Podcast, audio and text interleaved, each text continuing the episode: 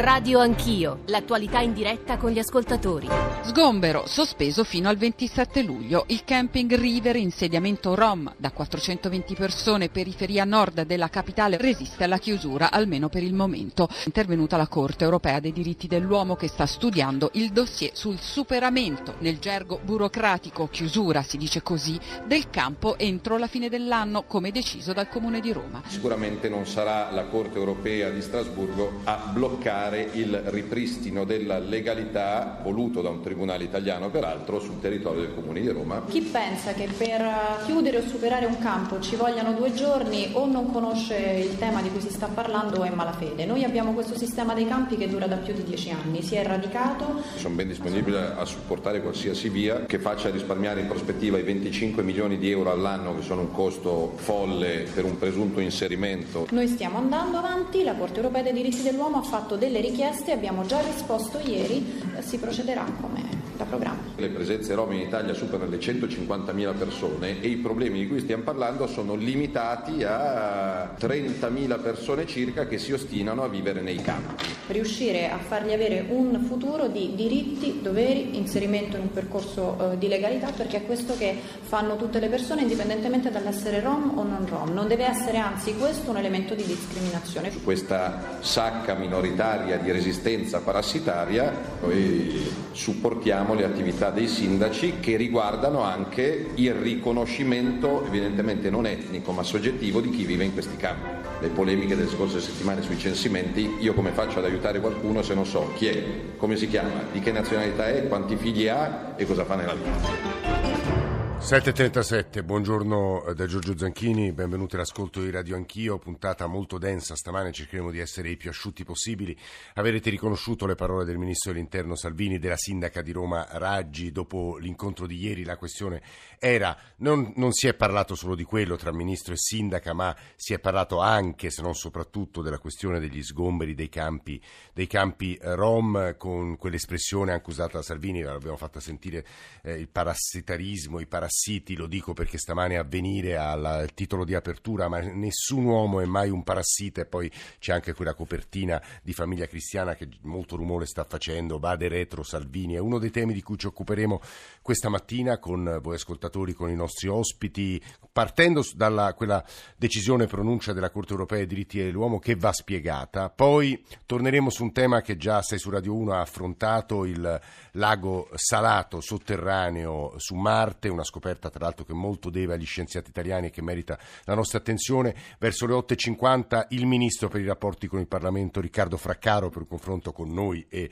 voi ascoltatori. Dalle 9 poi eh, la nostra ricostruzione rievoca, ricordo di una giornata terribile di 25 anni fa, la strage di Via Palestro a Milano, che ci permetterà anche di tornare perché c'è una correlazione anche fra quei due fatti sul tema della trattativa, su quella sentenza della Corte d'Assise di Palermo, anch'essa sta facendo molto discutere non soltanto i giuristi e merita la nostra e la vostra attenzione. 335 699 2949 per gli sms, whatsapp, whatsapp audio, radio anch'io, chiocciolarai.it per i messaggi di posta elettronica, l'account su Twitter, i social network, la radiovisione. Anzitutto dobbiamo provare a spiegare ai nostri ascoltatori la pronuncia eh, della Corte europea dei diritti dell'uomo con il Presidente dell'Unione Forense per la tutela dei diritti umani, avvocato, eh, grande esperto di questioni eh, che vengono poste di fronte alla cosiddetta CEDU, appunto la Corte europea, l'avvocato Anton Giulio Rana. Avvocato, buongiorno e benvenuto.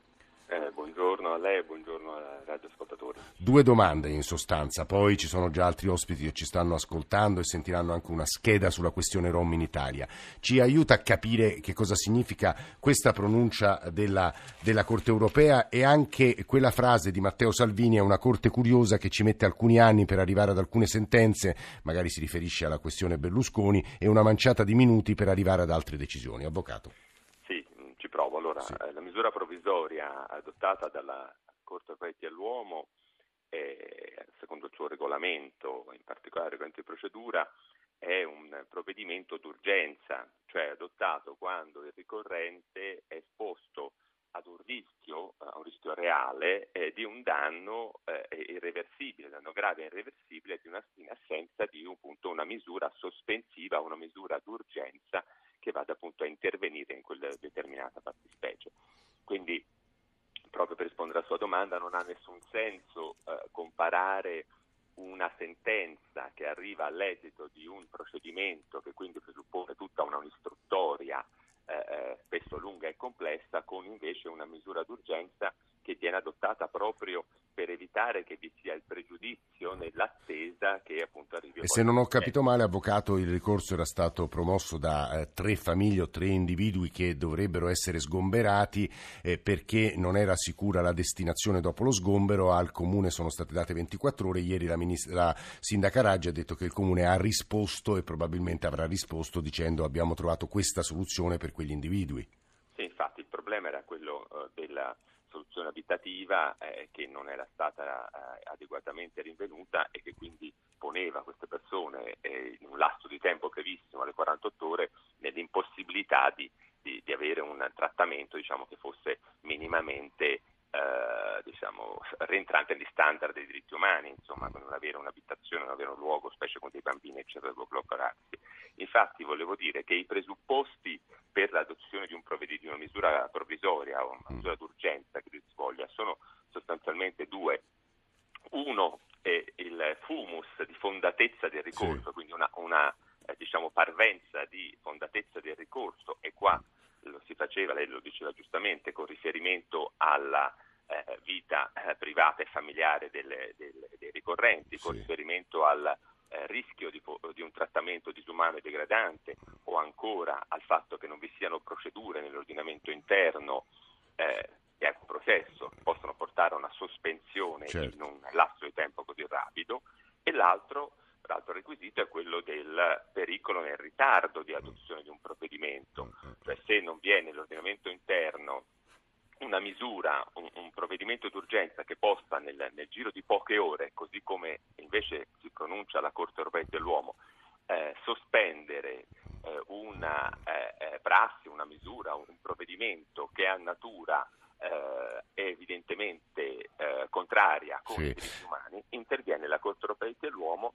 e appunto ordina allo Stato di eh, sospendere quella misura. Mm, mm, Questo chiaro. avviene spesso in materia di eh, espulsione di stranieri che rischiano di essere eh, laddove rimandati al no, questo, d'origine. Questo è molto, ehm, eh, eh, credo sia molto chiaro alle mie orecchie, alle orecchie degli ascoltatori e per questo ringraziamo il Presidente dell'Unione Forense per la tutela dei diritti eh, umani per aver eh, portato un po' di chiarezza su un provvedimento che sui giornali viene molto discusso e dibattuto. La questione, come capirete, è vasta, complicata, annosa. Non a caso bisogna sempre partire dai numeri. Alessandro Forlani con questa piccola scheda ci permette di eh, ragionare sulla base di numeri sui Rom presenti eh, in Italia. Eccoli.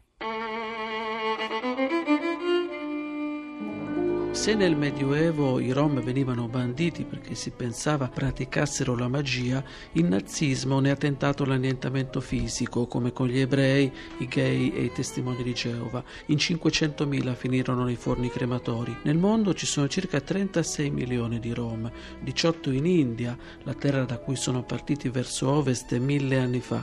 Più di un milione sono arrivati fin negli Stati Uniti e in Brasile. Circa 12 milioni vivono in Europa, dal milione milione circa di Bulgaria e Romania, il 5% della popolazione, fino ai 30.000 del Portogallo. In Italia i cosiddetti nomadi sono tra i 130 e i 170.000, lo 0,25 della popolazione. Il dato non è preciso perché alcuni di essi non sono cittadini italiani né comunitari e quindi sono assimilabili agli immigrati irregolari. Circa 70.000 sono cittadini italiani distinti in rom, sinti e camminanti. A partire dagli anni 90 però sono arrivate molte migliaia di rom, prima balcanici, profughi della ex Jugoslavia, poi rumeni e bulgari che vivono nei campi. Anche se di fatto stanziali, queste persone sono apolidi e non hanno permessi di soggiorno, di conseguenza non possono né lavorare né pagare le tasse. Ci sono campi nei quali analfabetismo e disoccupazione toccano il 100% e l'aspettativa di vita è di 10 o 15 anni inferiore alla media europea, percentuale di devianza molto superiore superiore alla media e conseguente emarginazione. I Rom sono, secondo Parlamento europeo e Consiglio d'Europa, la minoranza maggiormente oggetto di atti di razzismo. L'Europa redige ogni anno dei dossier, dà dei suggerimenti come ad esempio la chiusura dei campi, ma ogni paese poi affronta il problema a modo suo. L'Italia, che non ha ancora un ufficio centrale competente né ha riconosciuto i Rom come minoranza linguistica e etnica, è considerata tra i paesi meno attivi nella ricerca di una soluzione. Sette e tre quarti, Fabio Rampelli, vicepresidente della Camera, Fratelli d'Italia, buongiorno vicepresidente. Salve, buongiorno. Perché Matteo Salvini il giorno precedente l'incontro con la sindaca di Roma Raggi ha detto che la situazione a Roma è un casino totale? E mi scuso per l'espressione, ma cito. Ah, perché qualcuno gli era riferito, evidentemente cittadini romani, delle condizioni assurde in cui versano eh, le periferie, che sono costrette a convivere con dei campi eh, talvolta regolari, pochissime volte, ma la gran parte irregolari, eh, dove si pratica l'illegalità eh, quotidiana, in particolare eh, dove si sviluppa eh, sotto gli occhi di tutti e con assoluta impunità un fenomeno raccapricciante che è quello del traffico illegale di rifiuti e del loro trattamento, cioè dei cosiddetti roghi tossici. Mm. Quotidianamente, quindi non è una cosa episodica, vengono dati alle fiamme o rifiuti frutto di refurtiva come cavi di rame che devono essere depurati dalla guaina in gomma o eh, rimasugli pescati attraverso l'attività di rovistaggio nei cassonetti. Fatto sta che questo mestiere, che è un mestiere improprio e illegale, eh, inquina l'atmosfera, inquina eh, le coltivazioni, costringe soprattutto nei mesi estivi i cittadini eh, e le famiglie e i bambini a stare blindati dentro casa, non poter aprire le finestre perché si respira altrimenti diossina, incrementa i dati eh, statistici sulle malattie eh, respiratorie, eh, tumori compresi, mm. e, e, e, non si riesce... Eh, onorevole, qual è la soluzione a suo avviso? Ieri eh, ah, abbiamo sentito Raggi e Salvini, sì. Da questo punto di vista la soluzione è facilissima perché basterebbe intanto applicare il medesimo trattamento che è stato per la Terra dei Fuochi far venire l'esercito solo nei campi nomadi, non è che dobbiamo militarizzare la città in modo tale che ci siano dei filtri all'ingresso dei campi nomadi e quindi il sequestro della rifurtiva, cioè il sequestro del combustibile, del potenziale combustibile di questi roghi, perché questa è un'emergenza. Poi si deve parlare de, del futuro dei Rom, dei nomadi e tutto il resto, però su eh, questo fenomeno che si sviluppa ormai da anni la misura è colma e l'intervento deve essere immediato, non ci sono più giustificazioni all'inedia di qualunque governo. Ma Fabio Rampelli, vicepresidente della Camera che sta parlando, sentiamo anche il punto di vista eh, di eh, coloro che vivono in Italia una situazione che non so se sia comparabile a quella di altri paesi europei, cioè mi chiedo se eh, l'Italia eh, non riesca a eh, convivere o a gestire il fenomeno eh, e, e, sia il solo paese europeo a non riuscire a farlo. Alexian Santino Spinelli, buongiorno, benvenuto. Grazie, buongiorno. Insegna lingua, storia e cultura eh, Roma all'Università di Chieti, è anche un musicista. Spinelli. Sì, eh, la situazione d'Italia è unica in Europa perché in altri paesi ci sono eh, dei, dei, progetti eh, tenuti dall'Europa per l'integrazione e l'inclusione dei Rom e, e, dei Sinti. In Italia invece si fa tutto il contrario, si utilizzano i fondi europei per emarginare, per creare segregazione razziale dei campi nomadi, per creare la situazione che, che, che vediamo con tutte le conseguenze. E Salvini mente sapendo di mentire quando dice che sono i Rom che non vogliono andare via dai campi nomadi. Dove dovrebbero andare? Qual è l'alternativa? Però in realtà da quello che ho letto Spinelli, la sindaca Raggi ha detto di aver offerto in più casi, nel caso del campo River, che è quello in questione di cui si parla, eh, delle soluzioni abitative che sono state rifiutate, almeno da quello che leggo. Assolutamente, allora non basta soltanto la, la situazione eh, eh, abitativa per eh, procedere a una seria politica di inclusione, occorre il lavoro, occorre la scolarizzazione, occorre eliminare dalla società quell'immagine demoniaca che eh, purtroppo la propaganda eh, di certi partiti politici ha affibbiato ai Rom, quindi bisogna vedere il, il contesto molto, in una prospettiva molto più ampia, quindi procedere seriamente a una politica di inclusione basta eh, applicare la strategia nazionale voluta dall'Europa, dal Consiglio d'Europa, con i finanziamenti e gli finanziamenti europei, quando invece si fa credere da certa propaganda politica che sono gli italiani che devono sostenere l'inclusione dei Rom Sinti in Italia. E poi vorrei ricordare che eh, oltre il 70% dei Rom sono cittadini italiani che già vivono nelle case, soltanto 26.000 persone eh, ehm, balcanica e, e, e rumeni, in pratica dei territori dell'ex Jugoslavia e della Romania, che vivono eh, nei, nei, costipati in questi campi nomadi, che sono delle forme eh, di segregazione razziale indegne di un paese civile. E purtroppo i campi nomadi ce l'abbiamo solo noi in Italia, in altri paesi ci sono altre forme eh, di, eh, come dire, di marginazioni, ma non come li abbiamo noi in Italia. Eh, questo, questo, è un punto molto interessante, Spinelli. Eh, certo, su, su, questo vorrei questo sentire. Anche e noi per... non siamo nomadi per cultura, questo è importante sottolinearlo. Tutti tendono a credere a chiamarci ancora nomadi, non soltanto facendo propaganda, ma eh, dimostrando di non conoscere assolutamente nulla di quella che è la, la vera realtà di Rom eh, dal punto di vista culturale e antropologico. Guardi Spinelli, la fermo solo un secondo per sentire anche su questo eh, Diana eh, Pavlovic, che è un'attrice serbo-italiana Rom, portavoce dell'Alleanza Romani, se non, se non la qualifico male. Buongiorno e benvenuta Pavlovic. Buongiorno, grazie. Immagino che lei condivida quanto ha detto Spinelli, io le chiederei però eh, che cosa fare per il superamento dei campi, su, punto sul quale mi sembra ci sia condivisione fra le autorità, eh, nella fattispecie romane, e la vostra comunità, o sbaglio Pavlovic? Beh, ma il professor Spinelli ha spiegato diciamo, la situazione in generale. Eh, I campi non li abbiamo voluto noi, i campi sono stati costruiti dalle istituzioni italiane per i Rom e per i Sinti e dunque eh, c'è una strategia nazionale che prevede come, che è stata approvata tra l'altro dal Consiglio dei Ministri italiano, che prevede e dice come eh, si superano i campi, eh, tipo, come si eh, elaborano le, le, le, soluzioni, cioè come si eh, trovano le soluzioni abitative, perché poi eh, se andiamo adesso nel dettaglio, cioè parliamo del camping river. Ora il camping river, per spiegare meglio cosa intendo, il Camping River è stato creato dall'amministrazione romana quando hanno iniziato a sgomberare tutti i campi più piccoli no, all'interno sì. della città e hanno cercato di spingere i Rom uh, fuori dalla città uh, cercando questo tipo di soluzione dove mettevano 500, 1000 persone, sì. ce ne sono diverse a Roma. È regolare, il comune di Roma ha pagato per tanti anni uh, i soldi europei mm. e anche propri migliaia di euro cioè, no, eh, milioni di euro. Nel senso 25 che, milioni diceva bene, Salvini prima, sì. Esatto, se mi ricordo bene pagava un milione e 500 euro ai privati, sì. che quello è un terreno privato, all'improvviso ora c'è questa idea del superamento uh, dei campi che uh, purtroppo Salvini e anche la Raggi intendono come uno sgombero, senza soluzioni, perché non è vero che, la, che l'amministrazione romana ha offerto le soluzioni abitative eh, alle persone. Mm. No, guardi, eh, quello che è il piano eh, di inclusione a Roma è quello che eh, il Comune ha offerto agli abitanti, alle famiglie, in totale 8.000 euro mm.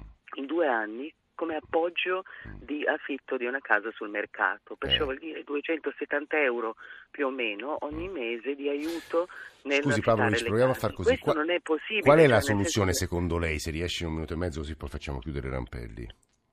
La soluzione eh, diciamo, deve essere trovata a lungo termine, è vero che non si possono chiudere i campi in due giorni, bisogna offrire delle vere soluzioni, cioè non si può dire alle persone andate a, a affittare le case, portate il contratto e poi vediamo 270 euro senza fare nessuna politica di inclusione lavorativa, perché le persone sanno che dopo qualche mese rimangono a casa, prima di tutto quelli di Camping River, entrando in qualsiasi agenzia li mandavano fuori perché portavano il foglio del comune dicendo guardate noi viviamo in un campo, siamo rom, il comune ci garantisce mm. che ci aiuta a pagare l'affitto e li buttavano fuori, è per questo che non hanno trovato una casa da affittare. E dunque sono rimasti lì, il comune dice beh noi abbiamo offerto, loro non erano capaci di trovare una casa e dunque adesso fuori. Questo vuol dire trovare delle scuse per arrivare lì con le ruspe come la Raggi ha fatto, cioè quello che ha fatto è illegale, nel senso che sono entrati i funzionari del comune e la polizia locale a rompere i container, a distruggerli, i container che sono di proprietà pubblica. E perché Paolo li hanno distrutto? Perché eh, non volevano portarli via, uh, perché dicono vabbè se li portiamo via loro mettono la baracca. Non è che vogliono rimanere lì, è che non sanno effettivamente dove andare e non possono andare Pavlovic, mi permetta soltanto eh, di registrare da parte mia, eh, figuriamoci, un po' di sgomento perché mi sembra veramente una situazione irrisolvibile. Vorrei ridare la parola per chiudere a Fabio Rampelli, ma insomma bisognerà tornarci, Radio Uno cerca di farlo, anche perché credo davvero che, che sia una specie di, di, di fondo di sacco senza possibile soluzione. Rampelli per chiudere. Dunque, intanto i campi nomadi, come dice la parola stessa, ospitano i nomadi, quindi se esistono ancora dei nomadi, questi nomadi devono girovagare perché quello è nella loro natura, se invece non sono più nomadi perché sono cittadini stanziali, devono stare alle stesse identiche regole perché non ci possiamo permettere razzismi di nessun tipo neanche nei confronti degli italiani a cui appunto si sottopongono gli italiani stessi, quindi prendendo una casa in affitto, avendo un lavoro regolare, eh, contrattualizzato e verificabile e vivendo una vita normale esattamente come gli altri, quindi pagando le tasse e tutto il resto.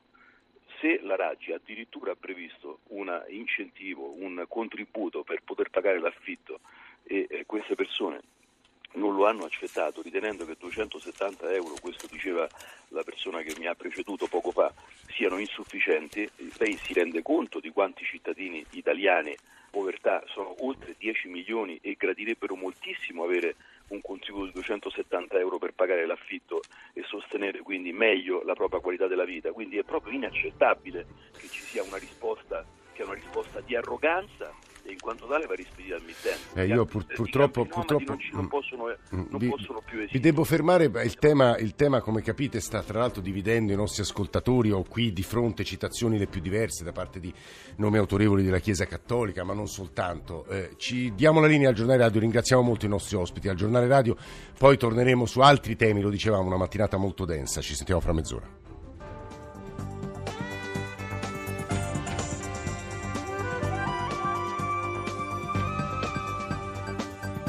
Rai Radio 1.